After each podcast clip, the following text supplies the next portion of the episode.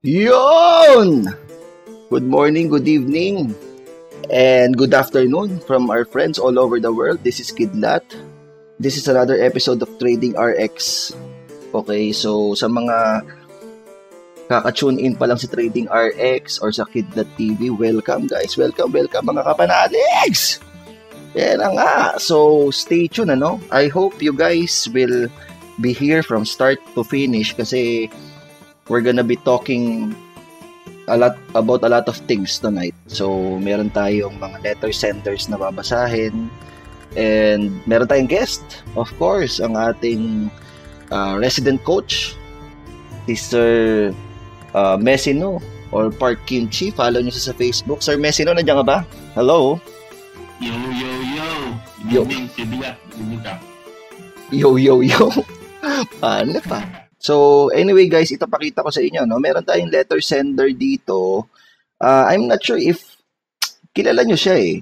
Hindi ko alam, Sir Messi, no, isasabihin ba natin yung name niya? Kasi hindi niya naman, sin, hindi niya naman dinisclose na wag sabihin yung name niya. So, I guess, pwede siguro siyang ipakilala, no? Our letter sender for tonight, ang name niya or troll name niya is Pip Bollinger. So, kung friend nyo siya sa Facebook or kung saan man, o sa bagay, hindi niya naman to real account eh. So, ayan, nakikita nyo ba guys? Nakikita nyo ba? Okay, sabi niya, Hi Cap, di ko alam saan ka i-message. So, dito na lang. Planning to go full-time this June. Sure na yan.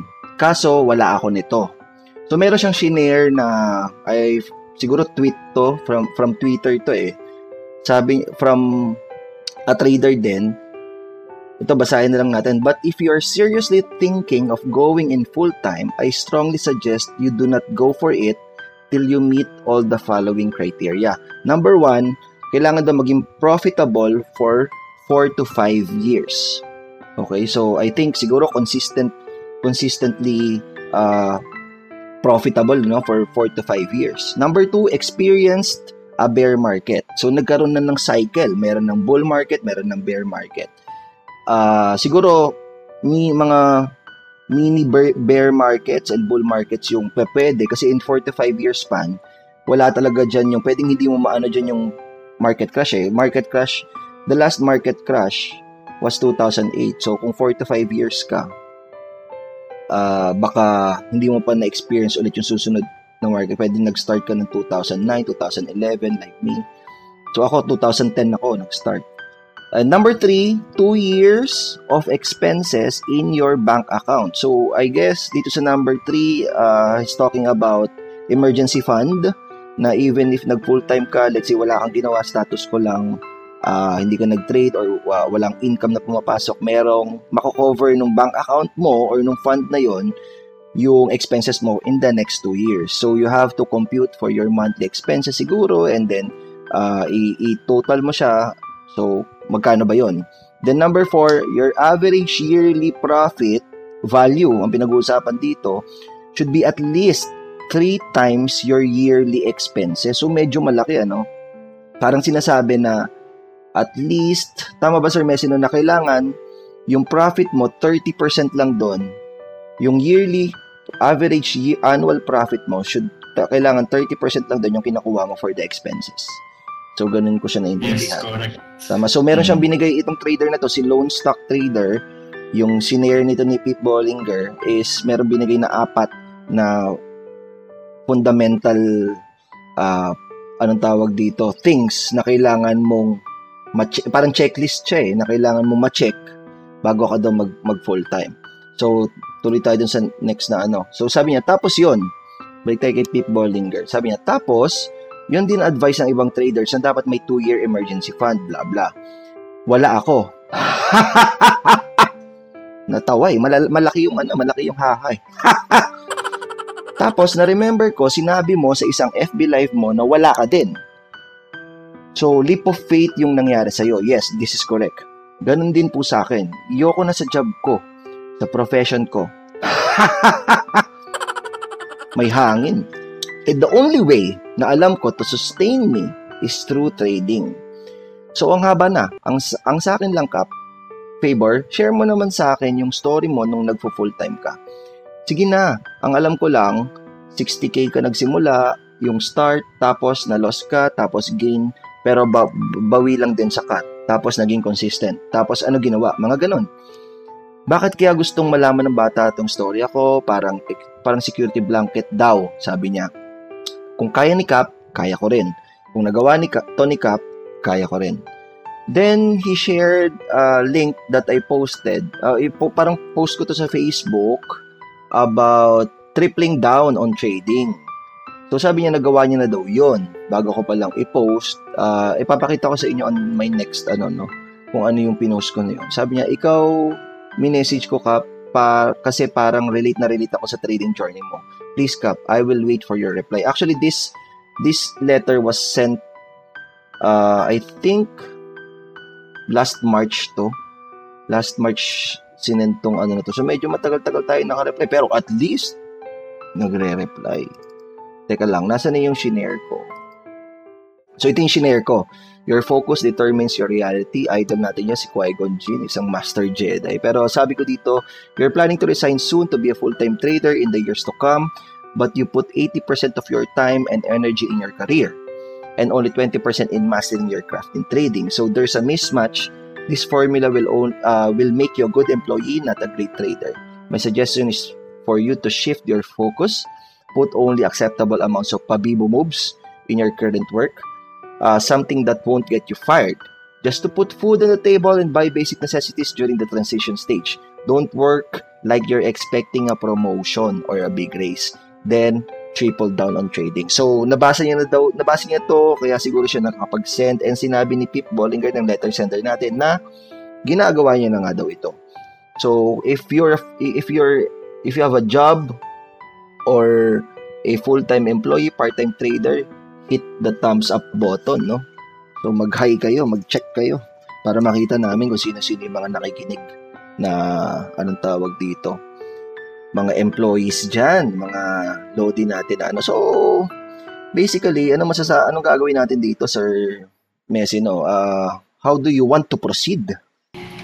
Uh, gusto mo kwento mo muna yung how you went to full-time? Kasi yun, previously nakwento ko na. And then, let's break down or give advice, siguro.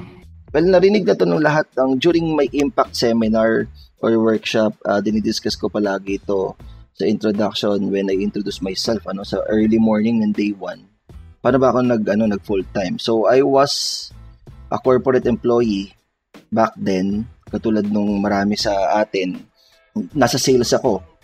So in a big big company malaki yung aspirations ko. Back then ang gusto ko is mag-climb ng corporate ladder maging executive mabab hindi ko alam kung mababa lang yung pangarap ko pero yung pangarap ko na yun during that time for me mataas na eh ang gusto ko lang is uh, anong tawag dito, maging executive, maging vice president or president ng isang malaking company. So dati sabi ko, kahit anong company yan, sabi ko San Miguel, 'di ba? And then uh, nagtrabaho ako sa isang foreign company as sales and then I worked there for five years. And then along the way, uh, nakapagbasa ako ng mga libro and one of the books hindi, actually ganito muna yon. Yung isa kong friend, ito talaga yung parang naging trigger ko. Yung isa kong friend, habang nakasak mga trainee pa lang kami noon. So, di ba, pagka mag-start ka pa lang sa work, may training period yan. I think one and a half months yung naging training namin. Tapos, every day, magkasabay kami sa MRT, nakasakay kami doon, tapos kwentuhan, siya bumababa siya. Sa, sa may Magallanes yun eh, yung start namin, siya bumababa siya sa may Shaw Boulevard or Ortigas yata. Ako sa North Ave ako eh yung stop ko. And then, anyway, nagkikwento, wala pa masyadong tao sa MRT noon, maluwag pa yung MRT. Pero, palagi kami nagkikwentuhan. So, he mentioned na parang nagtitrade siya ng stocks nung college siya, yung, yung brother niya nagtitrade din ng stock, day trader, I think, sa US and sa Philippines, nagtitrade din. So, uh, sabi ko, ano ba yung stock market? For me, stock trading or investing is para lang sa mga mayaman. Inisip ko dati, kailangan millions yung pera mo bago ka makapag-trade. So, the usual the usual na ano. And then, sinabi niya sa akin na yung kuya niya, yung brother niya, is nag-earn ng malaki while day trading. Parang ang nabanggit sa akin na, na amount was 64,000. Very vivid sa memory ko yun. 64,000. Sabi niya may time, may, may in one day, 64,000 yung kinikita nitong mga day traders. Sabi ko, wow, 64,000. Guys, during that time, ang sweldo namin noon was 10,000 pesos. 10,000 pesos. So, ayun yung probationary salary or allowance nga lang yung 10,000 pesos per month. So, parang 64,000. Fresh grad to ah. Parang wow, sobrang laki nito. So, in one day. Tapos sabi ko, I need to learn this. Tapos sabi niya, pinagsabi ko, may mga reading materials ka ba dyan na pwede mong i-share sa akin? Tapos he mentioned Rich Dad Poor Dad, si Robert Kiyosaki. And then after that, I read all the books of Robert Kiyosaki, yung Richard Poor Dad, yung Cash Flow, etc. Lahat. Audiobooks, yung pinapakinggan ko rin. So, everyday yon of my life. And then, doon na nagbago yung mindset ko. It was a milestone for me. Big, big leap in my, in my, ano, no, uh, the way I look at money, the way I look at investing, etc. So sabi ko, hindi pala ako pwede maging employee habang buhay kasi I will never own the company or the corporate uh, na pinagtatrabahuhan ko. Kasi syempre, mayroong may-ari nun eh, na iba eh. Especially San Miguel, di ba? So pwede ka lang, hanggang doon ka lang. Pwede ka lang maging president or vice president, which is medyo mas mahi- mahirap pa. Siguro kailangan mo ng 20, 30 years of experience. So ganun yung mga things na uh, parang naiisip ko noon. So sabi ko, teka, kailangan ko mag-change ng strategy. Prior to that engagement kasi with my friend, no, uh, for me, wala akong masyadong ano eh, alam sa sa investing eh. Hindi naman tinuro talaga sa school. Ang tinuro sa amin on how to be a good employee. So, kailangan ko, parang nag-start ulit ako sa kinder, sa grade 1. Ganun yung nangyari. And then, so nag-aral ako, uh, pinag pinag-aralan ko yung mga teachings nila Robert Kiyosaki, nila T. Harv Eker, ayun yung mga sinad, uh, nakita ko mga resource materials during that time. Uh, Richest Man in Babylon, uh, Think and Grow Rich, ayun ang mga ano natin, resources natin. So, yun yung naging foundation ko. Sabi ko, I need to change my my path, my vision So sabi ko kailangan ko matutunan to stock market. And then umattend ako ng mga seminars. During that time, wala pa masyado. I attended Marvin Hermo seminar. I think I was part of batch 1 or batch 2. Nandun lang sa dalawang yon ng uh, stock smarts. And then, yun, natuto ko ng basic uh, fundamental analysis, technical analysis. And then I also attended, of course, yung mga free seminars ng Call Financial. Wala pa masyadong tao nun. Ngayon, ngayon yata parang 2 months na yung waiting list. Pero during that time, crash. Crash ang nangyayari. So, bigla na lang ako bumubulaga doon. Sabi, sasabihin ko doon sa parang staff doon. Sabi ko, okay lang po, nakatayo ako. May palibreng ano noon, tuna sandwich, egg sandwich, or pati tubig or juice. Nakakadalawa tayo noon. So, medyo natutuwa ako kasi I was in sales nga guys. So, uh, flexi time yung trabaho namin. So, nakakadaan tayo dun sa tech tight and nakakatan tayo kasi mind you guys ang hindi ko alam kung ganun pa rin ba ngayon ang ang ano ng call financial before is 1 p.m. yata. 1, 1 to 2 or 1 to 3 p.m. Monday, Thursday, parang ganun eh. So, kailangan mo mag-absent kung, kung full-time employee ka. So, inatenda ko na inattendan yon uh, same seminars, yung fundamentals and technical analysis. Same seminars lang. Kay Marvin Hermo, nakatatlong seminar ako kay sa kanya.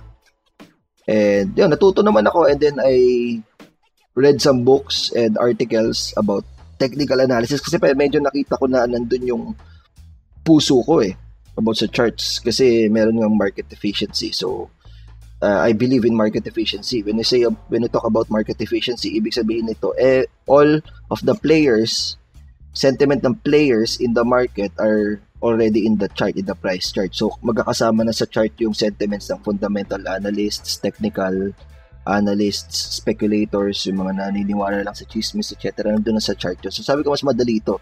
This is easy for me. And bakit ko hindi kinuha yung yung ano, yung FA? Well, nung tinitignan ko kasi yung fundamental analysis, okay naman siya.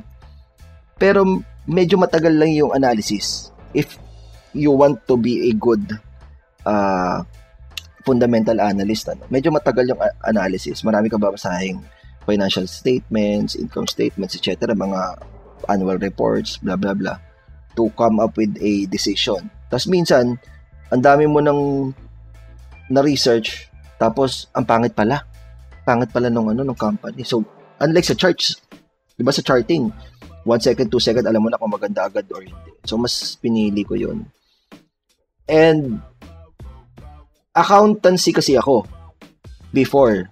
So ayun yung ayun yung ano, ayun yung hate na hate ko financial statements, income statements, mga worksheets, debit, credit, kupit. Nasa sales ako, I started with of course 5k. Ayun yung pang-open ng account. Then nagdadaglag lang ako from time to time. Kasi uh, sales ako, so yung incentives ko, yung commissions namin is pagka meron, quarterly, semestral, or annual, nagdadagdag ako. Pero I think hindi masyadong malaki eh. Uh, if I'm not mistaken, siguro mga less than 100k lang din yung naging first account ko sa call. And then, na-wipe out yon after ko, kasi para kumita yun eh. Kumita yung 100k na yun, malaki. It, during the mining boom, 2011-2012 mining boom yan. So, nag nag uh, trade tayo ng ore ng Diz copper so parang buy and hold lang feeling genius ako noon then syempre feeling genius tingin mo parang uh, anong tawag dito yung next next trade idea mo is okay ulit doon ako na wipe so after that nag-seek tayo ng uh, more knowledge through forums And doon ko nakita si Boss Z, si Z Freaks. And then nag-follow ako ng Finance Manila. Feeling genius na naman. Kasi ang daming, ang daming na naman natutunan. Ano, tinuruan niya ako ng uh, technical analysis din. Okay, feeling genius na naman. Nag-reopen ako ulit ng account noon. Tapos, after a couple of months, na-wipe out ulit.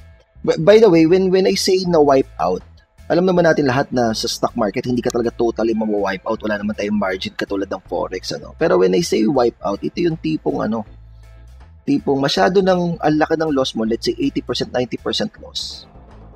Tapos parang withdrawin ko na lang. Kunyari 100,000 yung portfolio mo tapos naging 20,000, 10,000 na lang. Withdrawin ko na lang, mag-ano na lang tayo. Mag out of town na lang tayo. During that time sa akin, Hong Kong ang ano ko eh Hong Kong ang escape ko. Di ba? Parang kala mo nag-out of the country. Kala mo laki ng kinikita sa stock market eh. Pero yun pala, loss. Di ba? Naghahanap ng outlet. So, ganun yung ano, ganun yung yung nangyari dun sa second wipeout.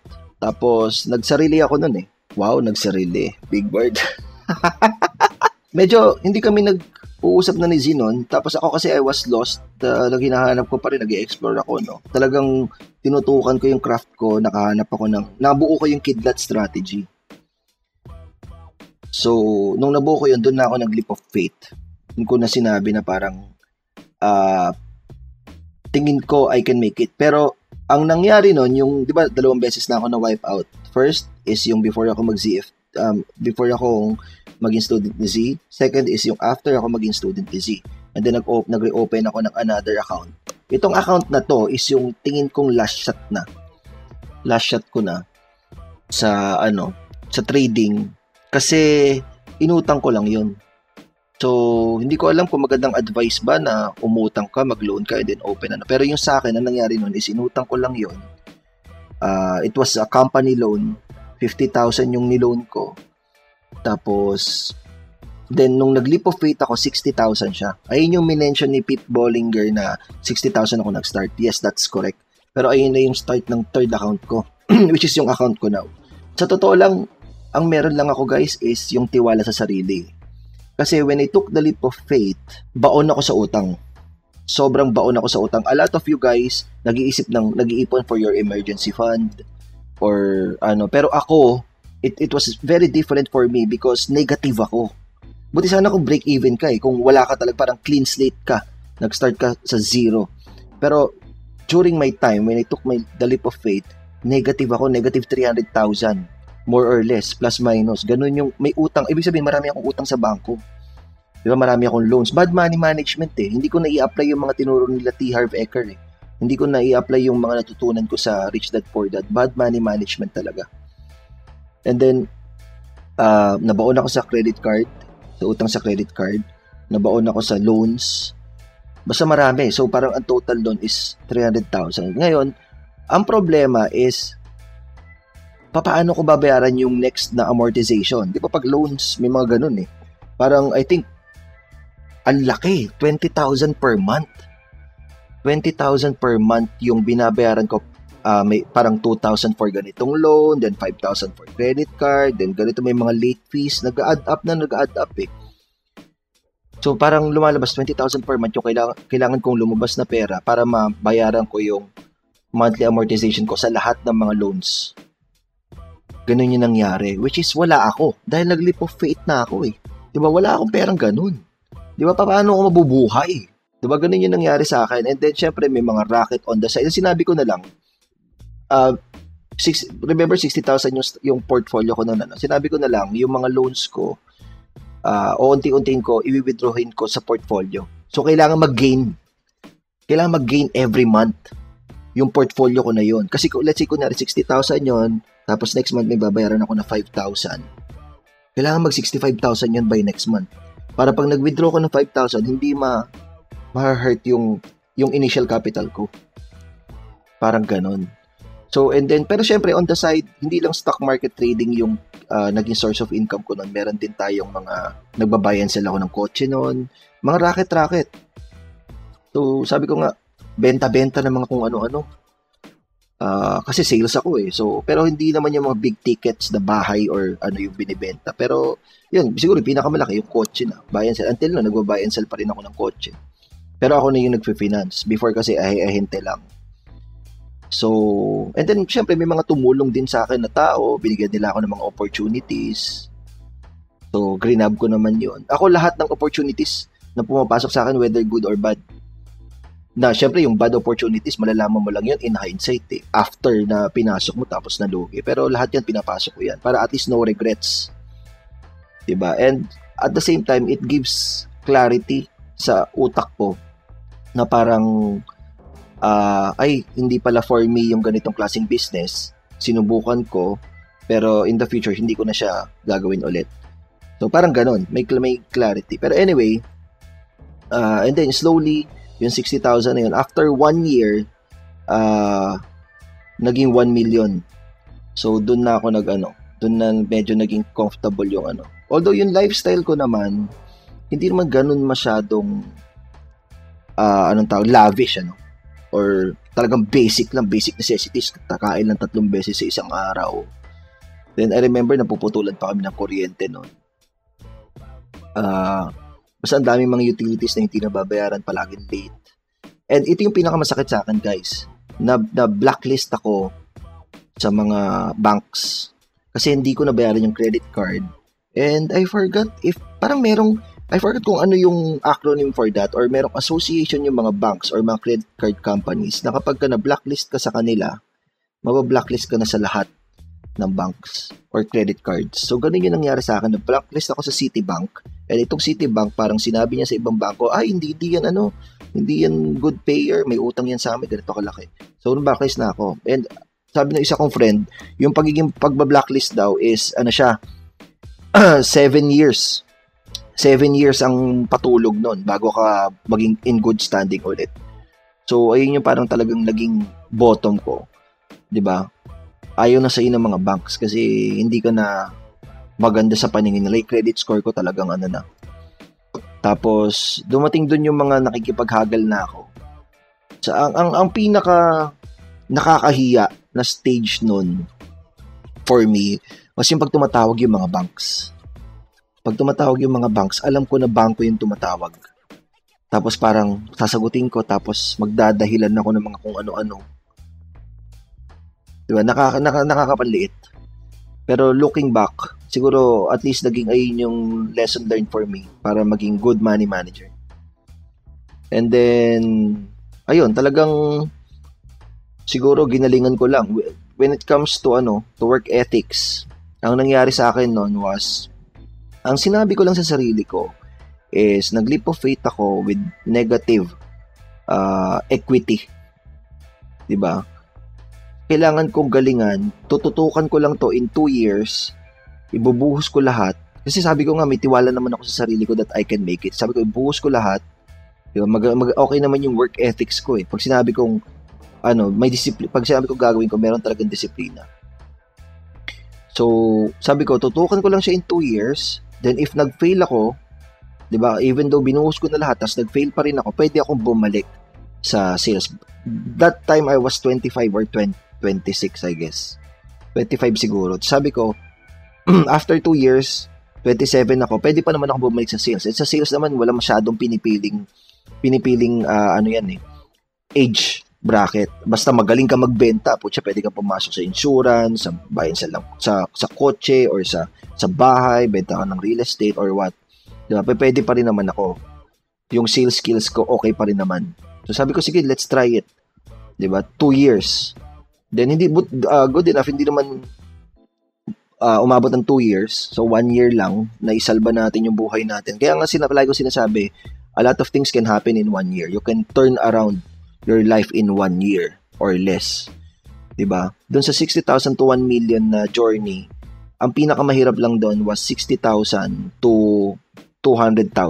Pag, pum- pag pumunta ka na ng 200,000, yung, yung, yung 10% noon, 20,000 na eh. So, tapos nag 300,000 ka na, yung, yung, yung 20, 10% ng, port, ng portfolio mo is 30,000. So, pwede nang pang ano. Then, I remember, hindi talaga ako natutulog may times na 2 hours lang ako in one day natutulog. So sabi ko talagang tutok na. Tutok moves. Uh, nag nag-aaral ako round the clock, 16 to 20 hours. Talagang inaano ko lang. During this time hindi kami nag hindi kami nagkokontakan ni Z. Eh, yung about ano wala kasi siya din ewan ko for some reason naghayatos din siya hindi ko alam kung bakit pero ayun So, create ko yung ano, yung kidlet strategy, which is ang mother strategy, and of course, yung sa Zfrix pa rin. And then, nagdagdag ako ng mga kung ano-ano. Diba, na, na, na tailor fit ko sa personality ko as a trader. Then, doon ko nabuo yung momentum and swing trade strategies ko. Na ano, so, ganun, ganun lang, very simple lang yung naging formula sa akin. Talagang hard work lang and siguro confidence sa sarili that I can make it. Ayun yung naging leap of faith story ko sobrang daming struggles. Hindi ko kinikwento masyado eh kasi eh, alam mo yon parang alam kong merong mas may grabe pang story sa akin. 'Di ba? May mga kilala akong traders na nasunugan, namatayan ng family member, namatayan ng anak. Pero go go go pa rin. Yung sa akin siguro kung i-compare mo sa kanila, wala lang 'yon. 'Di ba? Pero for me, it was a big hit.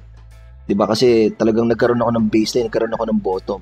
Nagkaroon ako ng parang iniisip, parang kung kung nasan ako ngayon, palagi ko palagi akong everyday naglo-look back ako dun sa kung ano yung naging struggles ko in the past.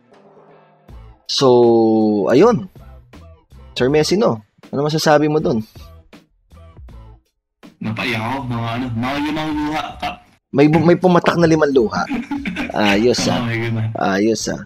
Thank you guys for for listening. That was my leap of faith story. Marami pang ano yun, marami pang uh, in between yon mga along the lines ng mga nangyari. Pero tingin ko, that's pretty much the gist of it. Ano? Kasi baka humaba yung story natin. Siguro over a cup of uh, coffee or bottle of beer, pwede natin mapag-usapan. Pero gist lang muna for, for tonight. okay? So, ikaw naman, Sir Messi, no? Bigyan mo kami ng ano, ng brief background kung paano ka nag ano, or gist lang din kung paano ka nag leap of faith. Sige. So, same. I was working in corporate before. Uh, I was working in IT. Tapos, ayun, uh, I found something in trading that I really wanted to do. Kasi nga, it would unlock a different kind of financial freedom eh. Uh, you'd have more time for yourself as well as more opportunities for yourself. Kasi iba, iba yung trading. Yung possible gains and returns sa'yo, exponential, and then you really get what you work for in trading. Unlike pag you work as a corporate, di ba? Uh, I guess ang nangyari sa akin is same din. Uh, I developed a different kind of work ethic nung nagusto ko talaga yung, ano, yung trading. Ang nangyari kasi noon, night shift ako noon when I was working before corporate. Tapos uh, magtulog ako noon mga siguro 2 hours. Tapos mag-trade na ako noon ng morning, ng market up to 3 p.m. Tapos matulog ulit ako siguro another 1 to 2 hours. Tapos pasok na ako ng work noon for the night shift again. So, all in all, I was really juggling time between parang medyo, ano na rin eh, partial na may pagka full time. Tapos, on the weekends as well, buhos yung aral ko. Same din sa Kap, ganun. Uh, talagang buhos yung aral. Until such a time na hindi ko na kinaya yung pag-juggle ng work, I was assigned dun ano, morning shift. And eventually, I took the leap of faith na rin. Uh, I went to full-time. Uh, same din, ako, wala rin akong ganun kalaking capital when I went to full-time. Around 300,000 pesos lang yung capital ko nung nag-full-time ako. Tapos, yun din, armed with really just that belief in self, pati belief in my strong work ethic. Uh, same tayo kap na ginawa. Diba, if I were to process yung story mo kanina, ang maganda dun is hindi ka lang blindly na leap of faith eh. Meron kang ginawang milestone or checkpoint. Yung sabi mo na nag-aaral ka na nun before, tapos talagang tingin mo meron ka ng system, di ba? Na talagang kaya mo rin i-fine-tune.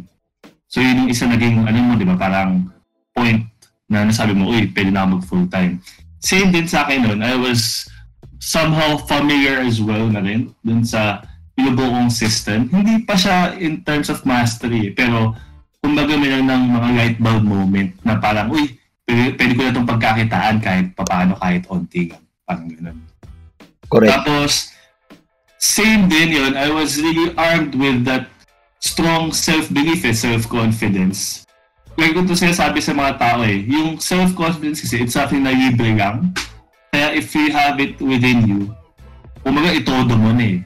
Ako nun, ganun eh. Parang, never ko naisip na mag-fail ako sa trading. Ewan ko, parang siguro yun lang din yung naging mindset ko. Kasi when I talk to people, when I talk to students, makikita mo talaga na may fear sila of failure eh. Ako siguro, yes, pwede dumaan siya sa isip ko, pero never ko siya in-entertain ng matagal. Parang ganun. Kumbaga, dumadapwis ka, pero never ko naisip na I am seeing myself failing in trading. I always saw myself na magiging successful sa trading. Parang naging ganun yung mindset ko. Yun. so, dun sa mga nagtitake down ng notes, kailangan is very important. Yung I can make it attitude. Believe in yourself. Diba? You are the most important part of your trading success. Actually, naniniwala ako dun sa work ethics eh. Nakita ko yun sa'yo eh. Nakita ko yun na parang, di ba madali mong makita dun sa isang student if he or she is gonna make it kung yung work ethics niya during times na hindi pa siya profitable. 'Di ba? makikita mo na kung yung yung proseso ng ginagawa is tama. 'Di ba? Pwede mo nang pwede mo nang hayaan eh. 'Di ba? Onting guidance na lang eh. Kasi parang ito he's trusting the process. 'Di ba? Okay na 'yan. Mm, it will parang, just ang, ang nangyayari is baliktad na baliktad. Kunyari, di ba usually when, when you encounter setbacks or yung mga, yun, yung difficulties, failures, yung reaction ng mga you, you see na magme-make it tagabaliktad usually kasi ang common reaction, di ba, tatama rin, nadi-discourage, mm. ganun. Yung reaction nung kita mo agad na magiging profitable, baliktad sobrang sinisipag pagago, ginaganahan pagago. Parang ganun. Yes. yung reaction. Yes, that's correct. That's correct. Uh, balik tayo dun sa ano, Brad. balik i, i, i gawin natin tong ano, gawin natin tong itong checklist ni ano, na sinend ni anong tawag dito? Pip Bollinger na chinare niya sa from Twitter ano. Tingnan natin itong apat na checklist na to. So yung yung yung sa akin muna. Number one, profitable na ba? Ano, nag-leap of faith ba ako? Profitable na ako for 4 to 5 years? Definitely not. Kasi during that time, uh, una-una hindi ako profitable for 4 to 5 years. And pangalawa, wala pa akong 4 to 5 years experience din sa market nun. Number two, experienced a bear market. Dito medyo dito lalagyan ko ng check to kasi during that time na nag-leap of faith ako, bear market noon. Bear market, na-experience ko na yung bear market noon, it was 2013, 2014. So, ayun yung time na yun, yung China bumagsak, yung Grexit, yung mga nang, sa European Union, ang, ang daming mga ano. So, medyo nanginig yung market noon. Kahit is-check nyo sa chart ng index, medyo may pagninig na nagaganap, doon ka makakakita, makakakita ng blue chips na mga bumabagsak ng 5 to 10% sa mga SM, ganyan. Na ano. So, exp- na, uh, palagi ko lang sinasabi, I was a bear market baby. Kaya yung uh, nauna ko na practice is mga bounce plays. Di ba? Mga quick plays. Kaya nagkaroon tayo ng mga momentum trading strategies. Uh, mga mabilisang pagnanakaw lang. Then, uh, na, siguro naging blessing in disguise to sa akin kasi yung yung uptrend trading during yung time na medyo gumanda na ulit yung ano, nag-breakout na yung index or marami namang uptrending stocks, medyo mas naging madali for me. Okay, ang naging struggle ko na lang siguro is yung transition from being a uh, quick time, yung mga quickie player, being a quickie player to yung uh, adjusting trail stops. 'Di ba? Kasi nung, nung bear market, puro bounce plays ako, hindi ko masyado napapractice yung trail stop strategies ko. Ibig hmm. sabihin, hindi ko hindi ko kaya mag-trend follow, hindi ko kaya mag-swing ng medyo matagal. Mabilisan lang. Okay, so ayun yung naging challenge for me. Pero mas naging madali for me na i-trade yung mga uptrending stocks kasi nanggaling ako sa bear market. Okay, number three, two years of ex- expenses in your bank account. As we all know, definitely wala akong ganyan. Wala akong two years of expenses kasi nga when I took the leap of faith, negative pa ako. Okay, yung yung wealth ko negative pa. Negative 300,000. So wala akong emergency fund, walang ganun. Kumbaga uh, take a look at it this way. Hindi ko alam kung saan ko kukunin yung kakainin ko next month. Ganon. So number four, average yearly profit at least three times your yearly expenses. Definitely walang ganito. So I'm just living day by day, week after week wala talagang consistent profits pa na 3 times my yearly expenses. How about for you, Sir Messi, no? Dito sa checklist natin na 1, 2, 3, 4. Sa number 1, no rin as well. So, uh, same din. Parang I took a leap of faith. So, hindi pa ako ganun katagal trading when I took that leap of faith. So, number 1, no. For number 2, ano rin ako eh, bear market baby din ako actually. Nung nag full time ako, bagsak na ng index, bagsak ang market nun. Pero, ang maganda is it taught me a lot of things eh, especially about risk management, ganun. So, experience sa bear market, yan. Siguro check kasi yun, nag-full time ako ng bear market as well. Tapos sa number three, check ako for this one. So, meron, na akong, meron naman akong ipon nun before when I went full time. So, meron naman akong emergency funds. Same with Series C nung nagkwento siya. Mm-hmm. Tapos for number four, no, hindi rin ako parang ano pa nun eh, uh, regularly profitable. More of, nakita ko lang naman na kaya kong mag-profit. And then, yun sabi ko nga, parang I was working on my system back then. And, kumbaga, parang ang confidence ko is kaya kong kumita. Pero to be consistent, it was a work in progress. Yun. So, ano ka pala? 2 out of 4, mm. 50%. 50% na, na ano.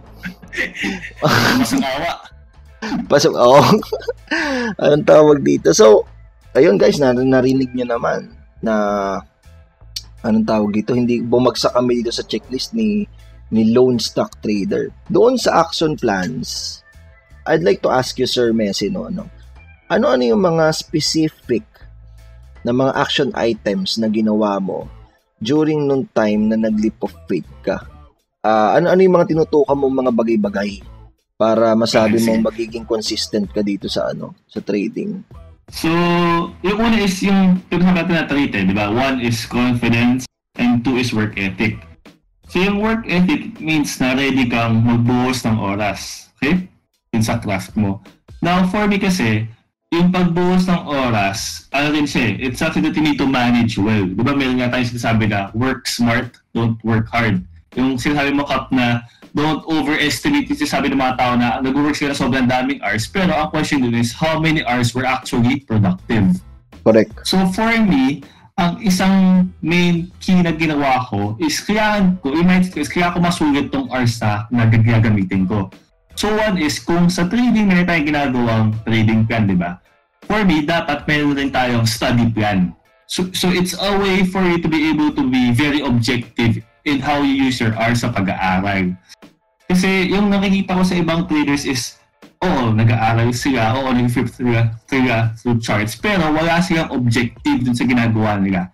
Kaya hindi nila na-feel yung progress ng tama. Okay? So yun nga, as I said, I recommend uh, traders to actually create a concrete study plan with specific objectives nakita ko sa ibang ano, eh, students din sa ZFT na nakita ko very promising yung nangyari sa kanila in terms of results. Gumaling din sila eh.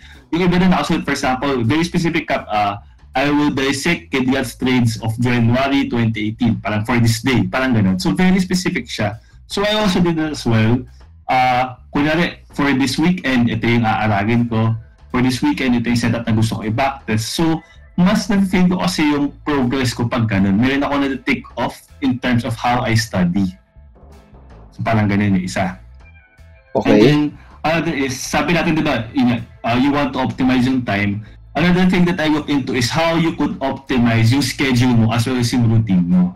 So, so I think we do this as well in, ano, diba, in ZFT. We look at the schedules of the students diba, and give advice on how they could parang improve it as well as integrate yung trading to their lifestyle. Kasi na, if you seryosohin mo yung trading, ano eh, it will be more than just a job. It will be your lifestyle, di ba? Ganun yung mangyayari. So, yun yung isang ginawa ko na action plan. Talagang tinignan ko kung paano schedule ko, yung routine ko, and see saan ko pwede isingit yung trading, yung, yung iba-ibang routines on trading, yung pag-watch list, di ba? Yung pag-journal, para maging habit siya. Para ma-prepare mo sarili mo nga for full-time trading.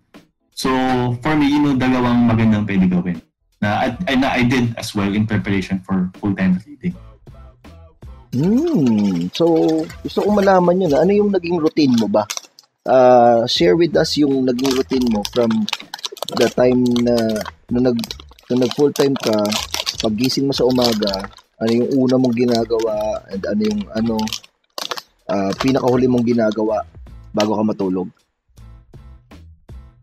Ah, uh, sige. Kahit mag-start tayo before cup nung hindi pa ako full-time. Di ba, I, I told you guys yung story ko na pinagsabay ko yung night shift saka yung pagte-trade.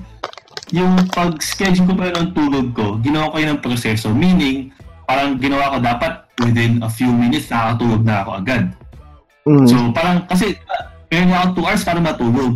So, doon pala nag-research na ako, parang, ano yung mga tips para makatulog ng tama. Dapat pala, very dark yung kwarto mo, ano, parang pwede ka mag, ano daw, uh, eye mask or uh, earplugs, parang ganun. So, dapat daw, very calm yung environment mo. So, kahit yung proseso lang ng pagtulog ko, sabi ko, kailangan optimal kasi dalawang oras ako para makatulog dapat.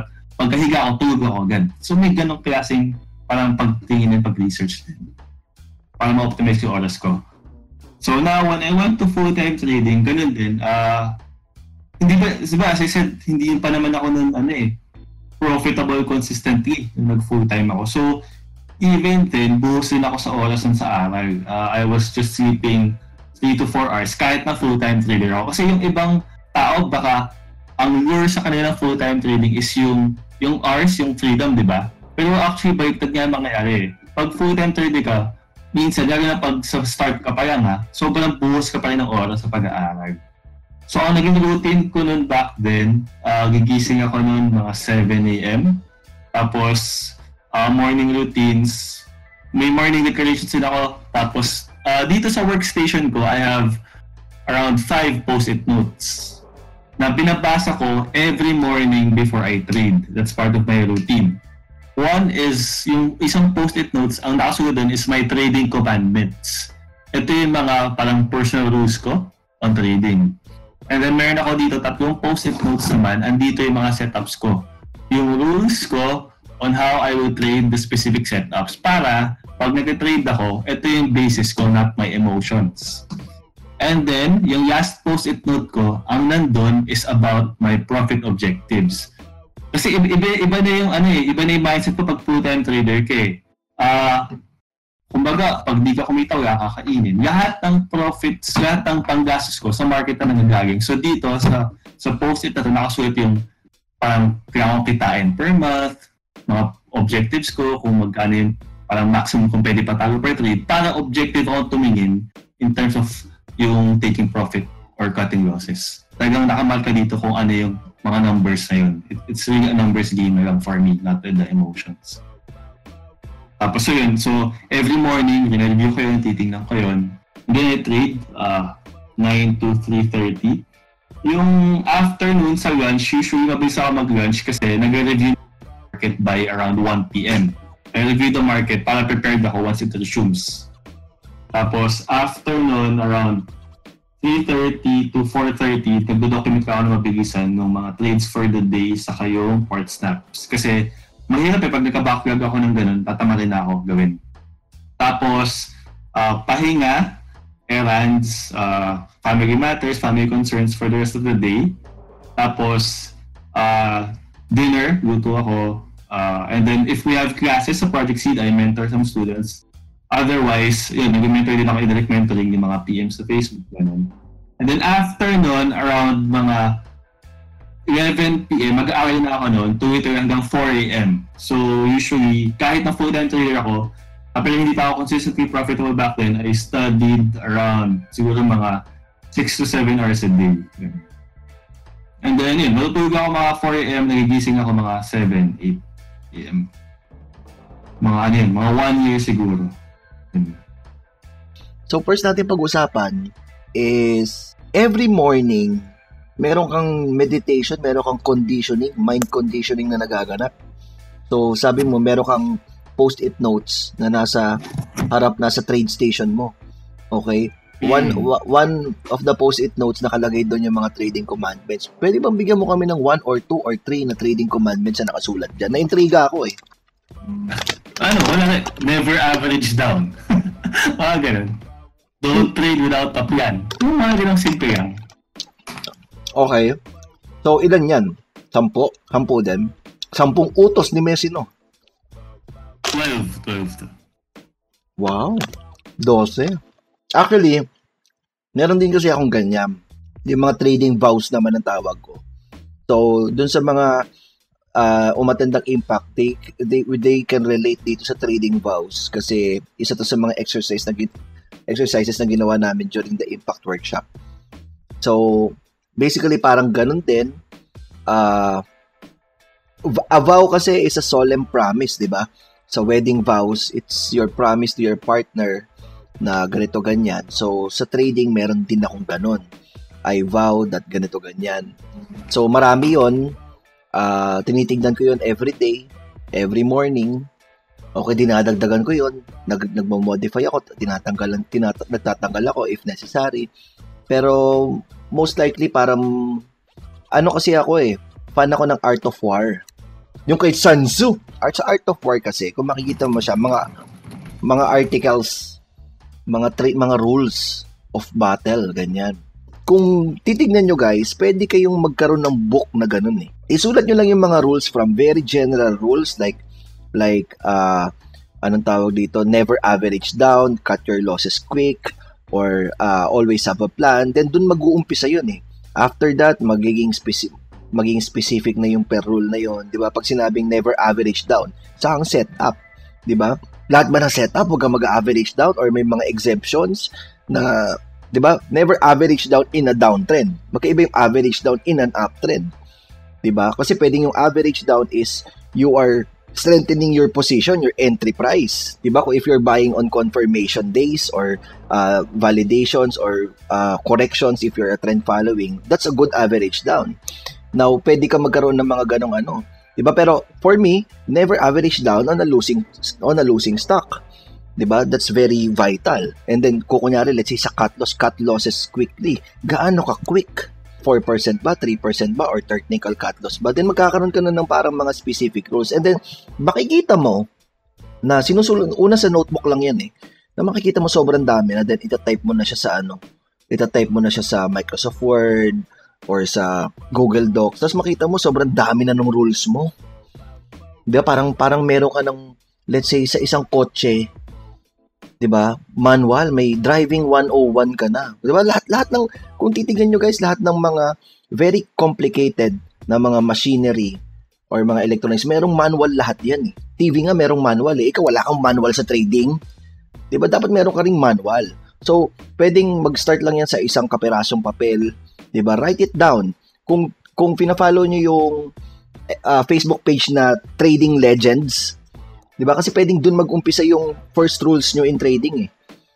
'Di ba? Follow nyo sa Trading Legends yung mga quotations doon ng mga sinabi ng mga lodi natin, mga authors, mga speakers, mga kung sino man, sila Warren Buffett, sila ano.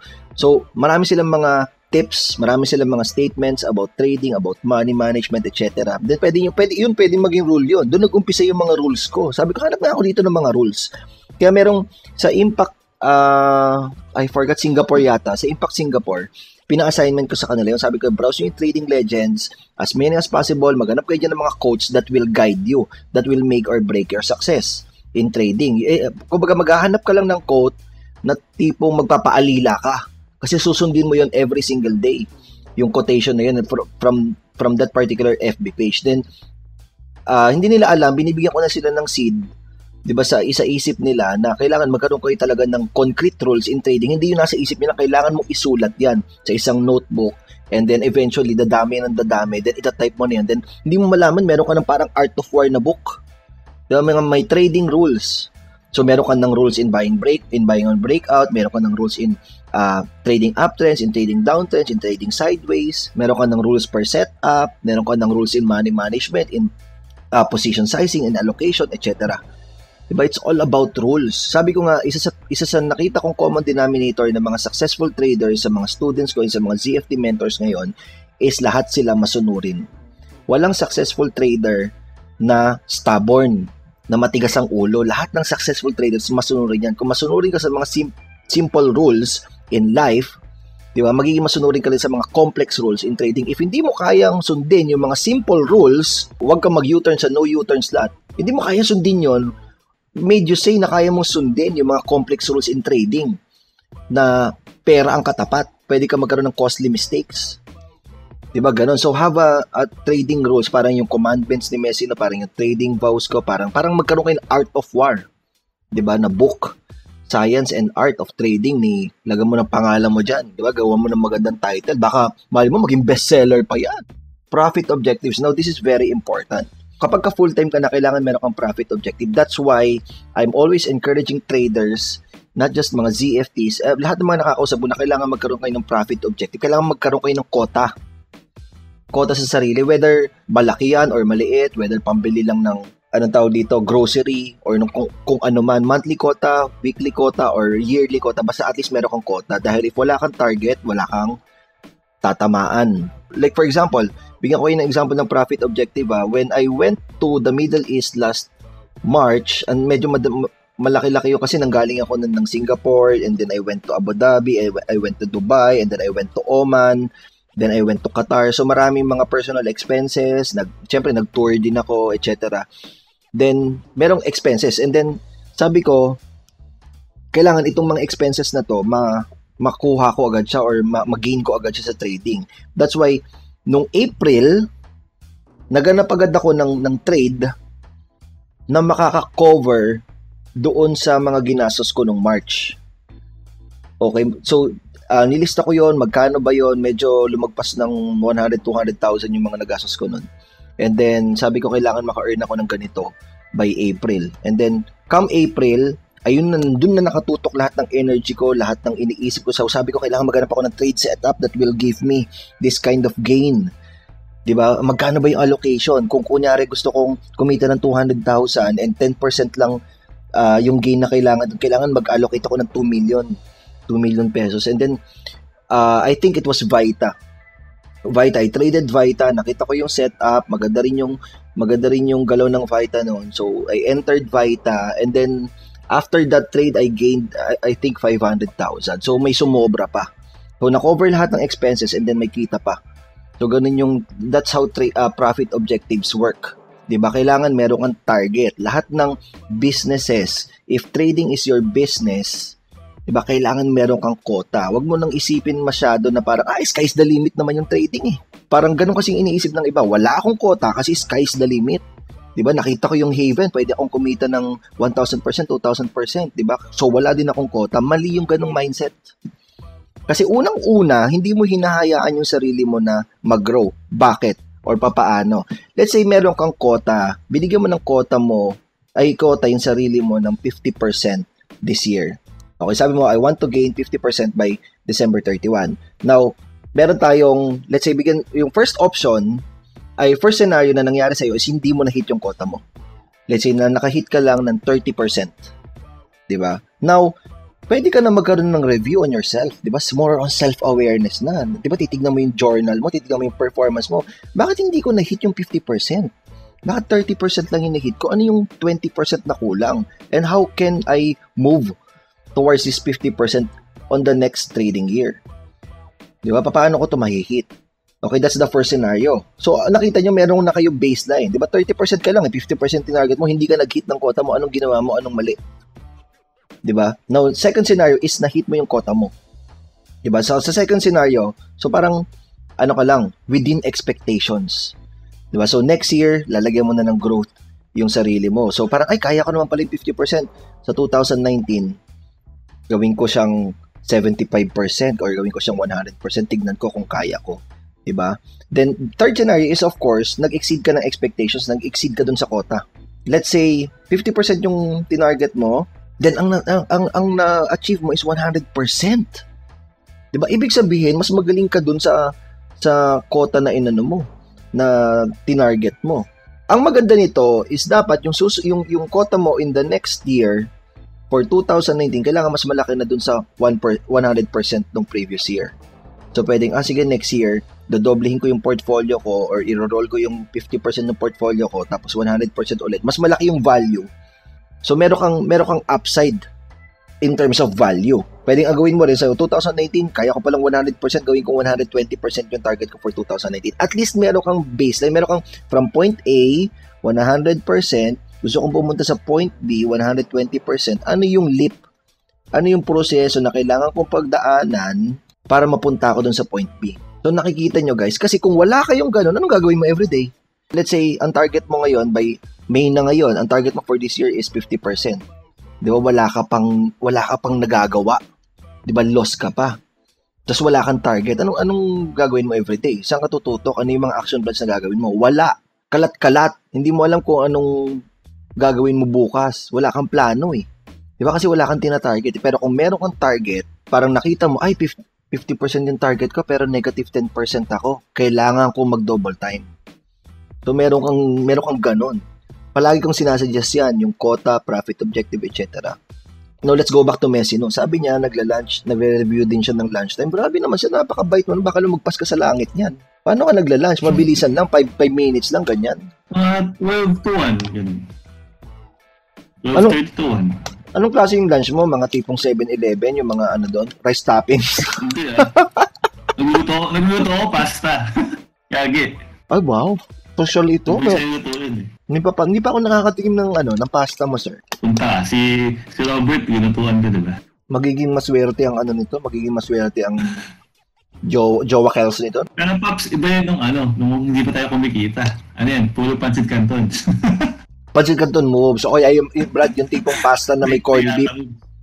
Pasta na corned oh. beef, mabilisan lang. Tag, tagtipid. Quick mix ngayon. Ano ka na, Brad? Oo, yung mga tipong may olive oil. Magandang pesto na, kung may pesto na, Brad. P- pwede na shrimp. Mabilis ang itutuin eh, shrimp pasta. Uy, shrimp pasta, paborito natin yung shrimp. Mahihipon moves. May tayo sa hipon. Now, Tapos nagbo-monitor ka ng market from after lunch for the afternoon session and then 3:30 to 4:30 sabi mo nagdo-document ka ng trades. Ano ano tong mga dino-document mo? Para saan 'yan? Anong klaseng documentation 'yan?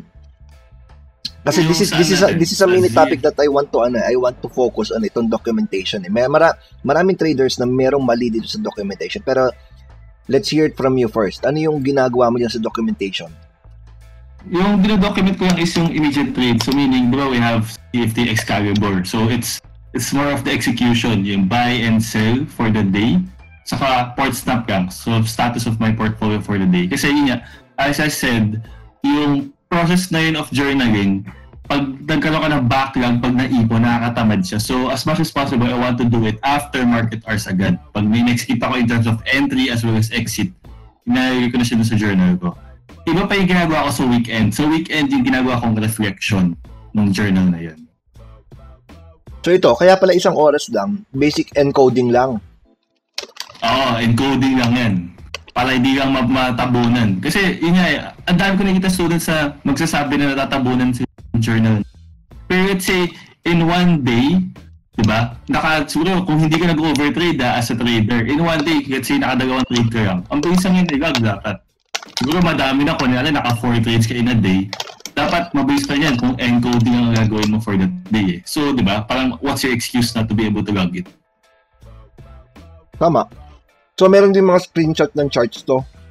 Hindi, wala pa. Sa ano na ba yun? Sa weekend na yun. Pag nag-reflect na ako. So, yung detail talaga sa weekend, pinapay ko yung journal ko for the week. Ah, okay, so parang charting, basic trade logs lang. Oo, encoding na talaga. Ano ano yung mga vital na kailangan i-log? So, entry point, ganyan? Oo, uh, entry, exit, ang isang missing usually sa trade is yung emotion. So, parang how did you feel about the trade in terms of execution ba? Confident ka ba? May fear ba? Meron ka bang hope? Ganun. So, maganda rin i-note actually yung emotions kasi ma, pag nag-reflect ka, dun sabi ko na weekend reflection, minsan makakorek mo rin yung execution mo, yung performance mo in terms of your emotions eh. Kasi minsan, as you said, minsan hindi naman sa technical yung problema, di ba? Nasa intangibles natin. So, we also need to log our intangibles dun sa pag-encode natin sa trades natin. Yun. So, magandang insight pala yun, guys. Ano, narinig natin.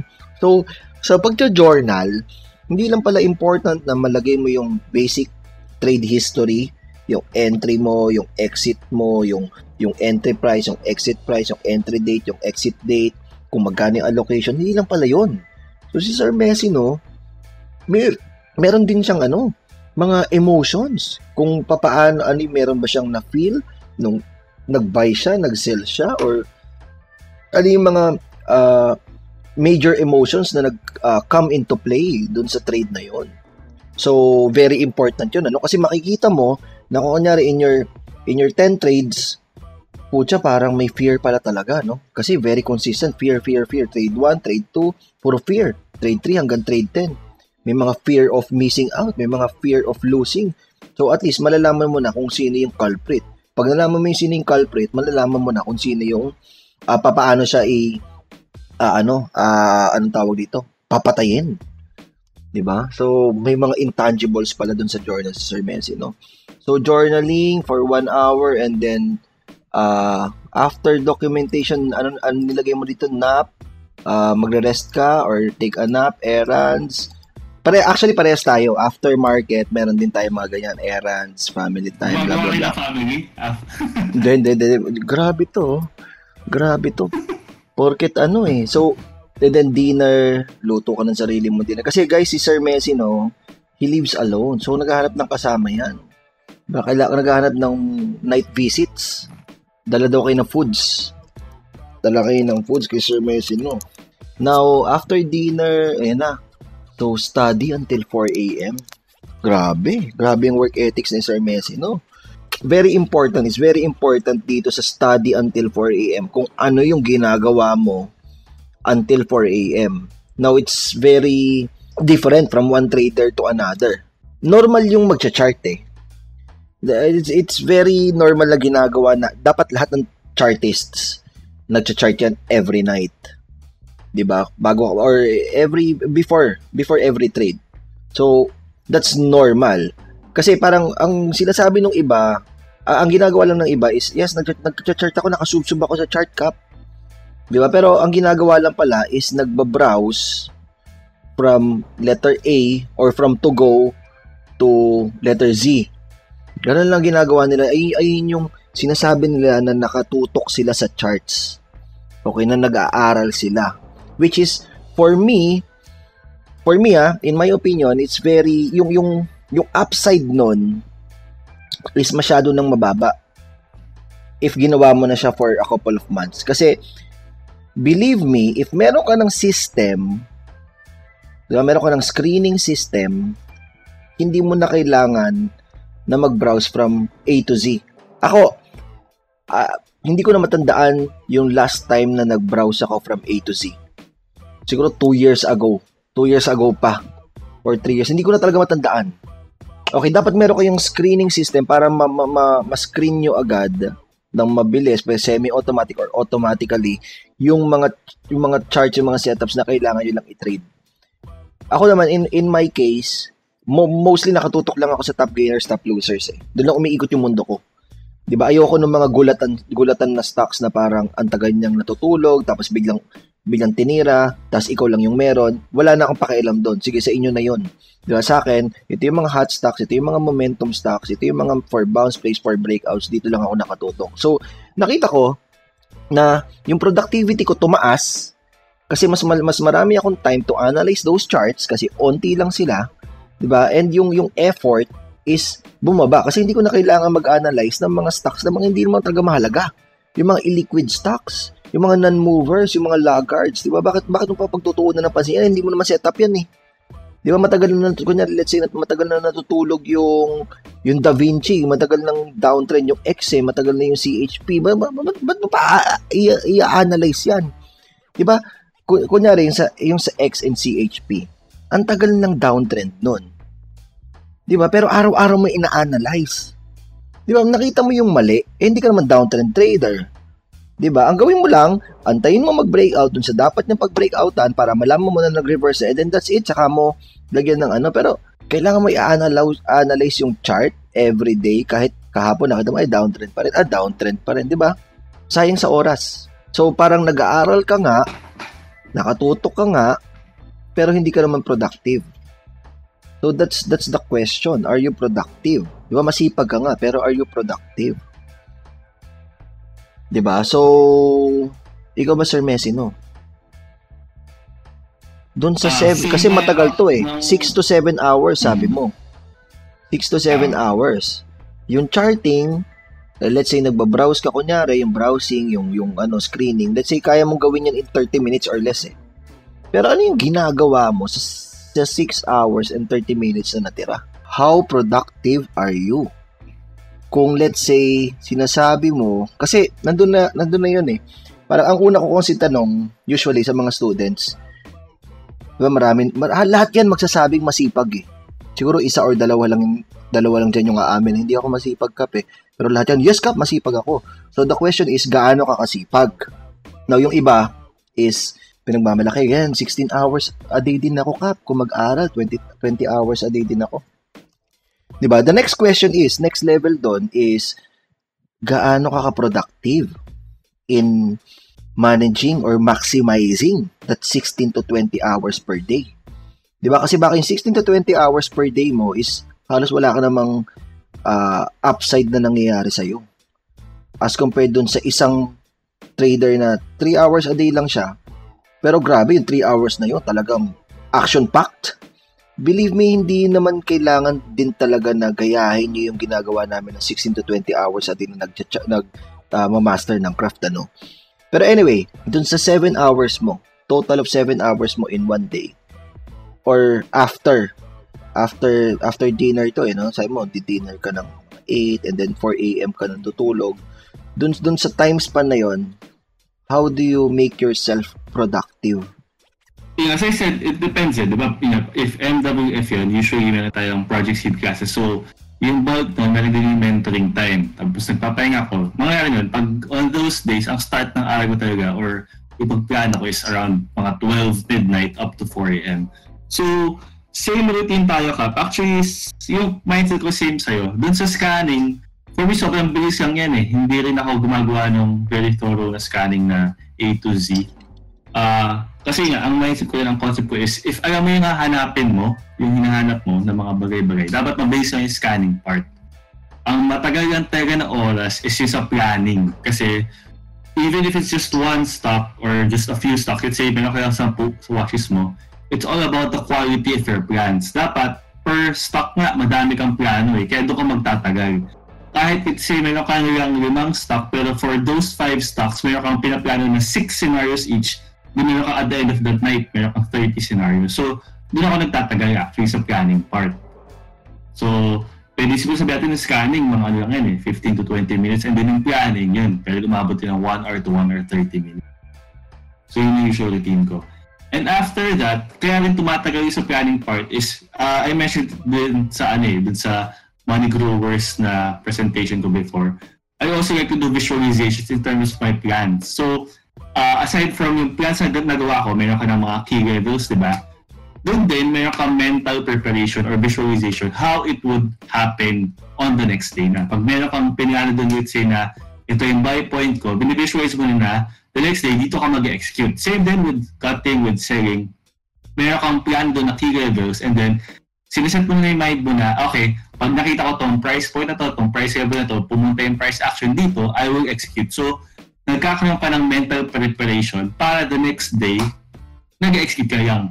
Kasi yung, yun as dun sa presentation ko, yung ibang traders, yung ganong klaseng preparation, ginagawa pa nila on the day itself, kaya nagkakaroon ng mga lapses, ng mga freeze moments, kasi hindi nga sila prepared mentally, emotionally to execute yung mga plans nila. So, nagkakaroon ng gap. So, yun, yun yung pa yung nagpapatrail sa planning part ko. Minsan, let's say, yung mga mental preparation na abot yung mga 30 minutes din. So parang yung total planning phase, maabot ka ng mga 2 hours, 2 hours, 30 minutes. And then, the rest of the night, I do it for my studies na. So iba pa yung scanning and planning dun sa pag-aaral. Diba? As I said, studies kasi dapat uh, meron siyang kumbaga objective So, ako ang ginagawa ko nun, I took it to heart yung sabi niyo na master one weapon or one setup at a time. Ang ginawa ko nun is talagang parang I wanted to create a study or a thesis per setup. Ang nangyari dun is yung proficiency ko per setup talaga nangyari. Kumbaga nauna yung trend following. After ko maging comfortable sa trend following, ang inaral ko naman na thorough, na gumawa talaga ako ng thesis is sa breakouts. After nun, gumawa ako ng thesis for bounce case So right now, ang ginagawa ko na thesis is for swing trades. So, so for swing swing trading. So, doon yung, yung buhos ko ng oras. On other nights, ang ginagawa ko is nagdadesik ako trades nyo, yun na boss or other traders. Kasi I want to look at the para mindset behind the trades as well. So, tinatry kong i-reverse engineer kumbaga yung trades ng mga tao. So, usually, ganun yung uh, mga nangyari nung when I was still starting out as a trader. Ngayon, medyo nabawasan na siya kasi niya eh. Parang mas umunti na inaaral ko. More of consistency na yung work on ko eh. Kumbaga, mas matagal sa akin, yung reflecting or yung journaling part sa weekends. Yung day routine, medyo, ano na siya, umiki na siya. Kasi, ano eh, nasanay ka na, tapos yung studies mo, mas naging precise na umuunti na. Pero yun na, back then, yung sa prime pa nung pag-aaral ko, yun yung mga ginagawa. Yun, may prime pa, primal primal pleasure. So, teka lang ah. Nagno-notes ako eh. Inaano ko, sabi mo meron kang visualization. So, parang may nangyayaring ano. Ang tawag dito ni Lance Link is a stimulation. Ano, ano ba?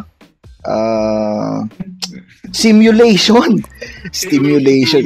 Simulate, stimulation tuloy. Simulation. So, sinisimulate mo na yung mangyayari.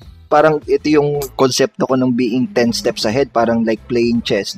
Play chess, not checkers, ano. When you play chess, kailangan makiki meron kang mga possible moves ng kalaban na nakikita. Dapat yung move number 10 mo is alam mo na. Parang ganito, na, na-simulate mo na. So, dapat ganun din sa trading. Now, let me ask you guys, dun sa mga nag-trade ng Vita kanina, gaano karaming scenarios ang na-play nyo na? Di ba si Si ano nga, si... Sino yun pare, yung sa Infinity War, si Doctor Strange. Di ba Nakita niya na daw yung, yung, yung, yung, yung conclusion ng Infinity War, 4 million... 14 million, Brad, 14 million... 14 million scenarios, isa lang yung possible scenario na mananalo sila na winning scenario. So parang ganun, be like Doctor Strange. Meron kayong mga plans A, B, C, D. So, si Sir Messi, no, nauubos yung 2 hours and 30 minutes niya sa simulation, sa planning, sa paggagawa ng plano. So, ganun niya nire-respect yung proseso. Di ba? Kasi, it's one thing na alam mo yung have a plan eh. Di ba? Pero mas may deeper, kung may deeper understanding ka, di ba? Hindi lang plan A yung i-create mo. Meron kang plan B, plan C, and ano. Pero, uh, essentially, kailangan makover niya lang yung bullish scenario, bearish scenario, at saka sideways scenario. Yun lang yung mahalaga. Siguro kahit tatlong plans lang muna mag-start kayo. And then, uh, pagka na-master nyo na yung same setup, di ba, magkakaroon na ng mga mas maraming plans yun. So, by that time, it, ito kasi ang critical dyan, guys. Kailangan maiwasan yung mga gulat moves during market hours. So, try to ask yourself, try to ask yourself, gaano ba kadalas na nagugulat ka sa mga ginagawa ng market? 'Di ba? So gulat moves, try to lessen yung mga nagugulat ka, na so surprise ka ng mga move kasi bakit ka na surprise? Hindi kasama sa plano mo. That's the only thing na nakaka-surprise sa'yo. Hindi wala siya sa plano mo. Whether uh, bearish yan or bullish move yan, dapat hindi ka na maso-surprise. So, I believe na ang expert trader, ang consistently uh, profitable na trader, very, very minimal na lang yung times na nagugulat siya. Kung, kung nandun ka pa sa, sa times na may mga gulat scenarios ka, kailangan i-goal mo na hindi ka na nagugulat. Uh, and then, trade dissection. Ito nagustuhan ko na sa sinabi ni Sir Messi, no? trade dissection. So kasama yun sa kasama yun sa study plan niya uh, when after siya nag full time nung nag-start pa lang siya kasi find someone to model. Okay, so marami tayong mga lodi dyan ng mga traders. Sundan nyo sila and then track their trades, reverse engineer their trades, makita nyo kung anong trading style nila and para kahit pa paano meron kayong starting point. Kasi a lot of traders yung mga uh, sa sinasabi nila na nawawala sila hindi hindi hindi nila alam kung saan sila mag-start this could be your starting point. Find someone to model. Okay and then magpo-post ng trades yan and then uh, try to dissect those trades try to reverse engineer those trades. Kung wala kayong maintindihan wag na mahiya i-PM nyo. Sabi mas mas baka nga mas ma-appreciate nila yon na parang uh, Sir Messi, no, ito nakita ko tong trade mo na ito, meron lang ako hindi maintindihan, pero ito yung initial assessment ko, ito yung initial findings ko. I feel na dito ka nag-enter during this day, and then dito ka nag-sell during this day. Communication dun sa tao na ano, minomodel nyo. What else? Uh, nabagitin ni Sir Messi na to master one weapon and set up at a time. So, uh, this is a long process. Matagal pa tayo dito sa sa industry na to, sa game na to. So, marami tayong oras, sa totoo lang. And if we want to be productive, gawa kayo ng thesis. Try to make a thesis. Alam mo, yung sa thesis, ito, ito, ito, ito yung ano eh. Ito yung minsan na hindi ko rin magets. Yung sa paggawa ng thesis is kailangan kahit papaano scientific yung approach mo dyan eh. And nagtataka ako bakit yung iba hindi nila alam kung paano sila gagawa ng thesis. Well, first of all, yung format ng thesis is nasa Google. 'Di ba? And I'm very sure na lahat tayo kung kung meron tayong college degree, dumaan tayo dun sa kahit high school lang 'yan, meron merong thesis ng high school eh. Meron din thesis ng college, may paper, 'di ba? So, may dissertation pa yung iba, may mga kung ano-ano pa. So, imposibleng hindi ka gumawa ng term paper. 'Di ba? Meron kang idea kung paano 'yun. So, ganun din naman sa trading. Normally, ang pinakunang step niyan is meron kang hypothesis. And yung hypothesis na yun is normally magagaling yan sa observation mo. Di ba scientists, they are very good observers. Marami silang very curious sila eh. Okay, so meron kang observation and then meron kang hypothesis and then gawa ka na ng mga uh, experiments, 'di ba? And then meron kang mga findings, magdo-draw ka ng conclusion from that. Ganun lang kasimple guys. Ayun lang yung parang pinaka-gist nun. So, yung iba kasi gusto nila spoon feed lang eh. Pero kung makikita mo, i-google mo lang how to make a thesis, framework, ganyan, thesis outline. Ito makita mo na doon and then i-relate mo lang sa trading. 'Di ba? Ganun lang siya. Hindi hindi na, hindi ka na kailangan na bigyan pa ng ano, bigyan pa ng actual na ano, ng framework. Ikaw ba Sir Messi no, sabi mo swing trading yung ano, pinag-aaralan mo ngayon nakikita mo ba na ano, mm. ito yung next na weapon mo? Oo, oh, so yung next kong, parang nag-enjoy ako siya kasi sa kanya eh, swing trading. Yeah, so before ano na talaga breakout trader sa tapos nag-branch out tayo to bounce. Tapos yun pati, parang ano eh, combination siya ng bounce and swing trading. Pero more of sa bullish levels na na-favor siya. Yes. So yun that, yung parang ginagawa ko. That is correct. So, meron ka pa bang gustong i-share, Sir Messi, no? So, yun it's, it's really having an objective yan para nga medyo, oh, minsan tayo pa nga ng tao na 3 to 4 hours ka nag-aaral yung tao na ang daming oras. Madami nga kita na part-time trader, ah, na mas maganda pa yung progress nila in terms of knowledge, in terms of mastery, versus yung mga trader na full-time. Pero yun nga, masyado nilang na-overplay yung pagka full-time nila na hindi efficient yung paggamit ko sa oras nila. So it's really about being productive. Correct. Ito ito meron akong ano, meron akong i-share. So isa sa mga sa mga advices ko doon sa mga ano nag full time is this to bank lang din doon sa sinabi mo earlier na have an objective be very purposeful doon sa pag-aaral it, it, ito ang ano ito ang konsepto kung titingnan nyo guys maraming mga traders na 4 years na sa market 6 years na sa market but still uh, medyo struggling pa rin or challenged pa din. Now, if you'll take a look at it, yun sa 4 to 6 years na yon nakatapos na dapat sila ng isang course. Isang 4-year degree course. Bachelor of Science. Kung, kung meron na silang course before, may second course na dapat sila. Nakatapos na dapat sila ng law school. Kung 6 years. Di ba isipin mo, Six years ka na sa trading, nangangapa ka pa rin, dapat pala nag-law school ka na lang. Di ba, lawyer ka na sana ngayon. Di ba, or doctor ka na sana ngayon. Pero ito yung point ko. Yung mga lawyers and doctors kasi, sineryoso nila yung pag-aaral. 'Di ba? And kailangan nilang seryosohin kasi pumapasok sila sa school. Okay, meron silang syllabus, meron silang course outline, meron silang first year, second year, third year, fourth year. Now, dun sa mga magko full time, I suggest na kailangan meron din kayong ganon. Okay, make yourself a course outline. Make your trading journey an entire course. Diba? Parang Bachelor of Science in Trading. Parang ganun eh. Mas nakaka-excite yun eh. So parang magagawa mo yung sarili mo ng syllabus, ng course outline. Gagawa mo na sa rin freshman year, second, sophomore year, Di ba gagawa mo ng ganun? Intangibles 101. So, so sa college, meron tayong mga ganun. May, may 3 units, may 2 units, may minor subject, may major subject. So, merong, merong, merong outline, ano? Intangibles 101. The first year ka. Sec- second year, Intangibles 102. Intangibles 103. Momentum Trading 101. Hanggang Momentum Trading 104. 'Di ba? Sa, sa college kaya ang hirap, may mga kunya advanced accounting, cost accounting, mga kung ano-ano mga ganyan, Diyos ko po. Yung iba mga lalo na yung mga engineer, mga differential, Diyos ko po, calculus. Pero sila gumagraduate sila dahil nag-aaral sila, sumusubsob sila. Bakit? Meron silang schedule.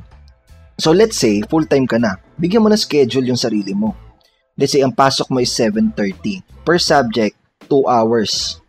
So, first subject mo is charting lang. Basic charting. 7.30 to 9.30. Ganun. And then, 9.30 to 11.30, iba naman yung subject mo. Diba? Let's say, top on the intangibles naman. Then, lunchtime for 2 hours and then another 2 hours. So, parang everyday meron kang 4 to 5 subjects na magkakaibang subjects. Hindi yung in one day, focus ka lang sa charting. Di ba? Yung, yung ulo mo dudugo 'Di ba? Wala yung sense of urgency. Kasi pag 2 hours lang yung ano, 2 hours lang yung subject mo, yung schedule mo is alam mo yun, ang sarap madaliin, ang sarap parang magkaroon ng mas maging efficient eh. Ang sarap magkaroon ng urgency na parang ay malapit na magkakaroon ka ng alarm nun. Malapit na pala matapos yung subject, kailangan ko na matapos to. Hindi hindi ka masyadong relax. 'Di ba? Parang parang pumapasok ka lang sa school. 'Di ba? Pero this time, parang home study kasi ikaw yung gagawa ng sarili mong course outline which is very tailor fit sa'yo. The problem kasi with with our education system ngayon is kung ibinibigay nila sa atin, naka-blanket approach, lahat kayo, 4,000, 5,000 students, ito yung pag-aralan nyo. Dito, ikaw yung sa gagawa ka ng sarili mong course outline, i-tailor fit mo kung ano yung kailangan mo, ano yung gusto mong matutunan. And usually, naka, naka, naka ano yan, naka-align yan doon sa kung anong goals mo as a trader. 'Di ba? So, yun nga sabi ko, meron kang minor subject, meron kang major subject, and then at the same time, gawa mo ng terms. Gawa mo ng first sem, second sem, gawa mo ng prelims, midterms, finals. Ibig sabihin, meron kang quizzes, meron kang exams, meron kang milestones. ba? Believe me, after 2 years or after 4 years or after 6 years, ewan ko na lang kung hindi ka maging magaling na trader. So, ito, mas magiging objective ka, mas magiging purposeful, mas magiging uh, efficient ka, productive ka sa pag-aaral mo sa trader. Di ba? Meron kang course outline. And kung ano naman yung mga subjects na kailangan mong uh, pag-aralan, depende yan. Depende yan sa needs mo as a trader. So, pwedeng first sem, ang gusto mong mapag-aralan is yung, uh, let's say, about intangibles, uh, about fear, overcoming fear in trading, overcoming fear of uh, missing out, overcoming fear of losing. 'Di ba? And then next sem naman, uh, overcoming pride. 'Di ba? Ano yung yung ano mo? Ano yung mga needs mo pagdating sa intangible? So meron ka mga book reviews, kailangan itong sem na to mapag-aralan ko yung review about uh, ego is the enemy. 'Di ba mga ganyan? The power of habits. 'Di ba? So meron kang mga subjects not just charting. Masyadong mababaw yun. Yung chart ka lang ng chart the whole day, tapos sabihin mo masipag ka. Yung productivity level mo masyadong uh, mababa nun.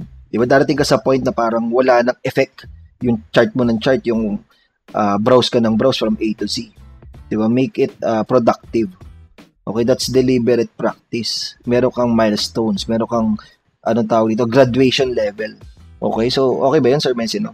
Gawan mo ng So, course. using nga nun eh. Na, napakalupit na sample nun ng having a study plan. More than a plan eh. Gumawa ka ng syllabus, ng curriculum, ng schedule mo kung kailan mo sasabi na gumagaling na talaga, di ba? Sabi mo na pwedeng year 1 mo, year 2, year 3. Talagang ma-measure mo yung improvement mo yung process mo sa trader. Oo, kasi say, sayang, sayang yung ano eh. Sayang yung, di ba, meron yung mga nakilala ko, 4 years na, pero nangangapa pa rin eh. Double, do- double degree na dapat, hold, double degree holder na, na sila dapat. Sayang. Sayang, di ba? So ito, seseryosohin natin kasi ang problema lang doon, meron kang ano eh, meron kang teacher na nag-guide sa'yo. So yung mga iba na wala pa masyadong initiative, try to work on your initiative. Di ba? Paano ka magkakaroon ng ano, ng schedule? Paano ka magkakaroon ng objectives? Di ba? Sariling sikap. It's Project U. Mukhang I guess that's it. I hope marami kayong natutunan sa episode na to and uh, see you again. Guys, Thanks thank you. for listening. And Sir Messino, maraming salamat again sa pagkapa-unlock ng invitation ko tonight. Okay? Good luck on your complicated relationship. okay guys, see you again on the next Trading RX. Bye-bye!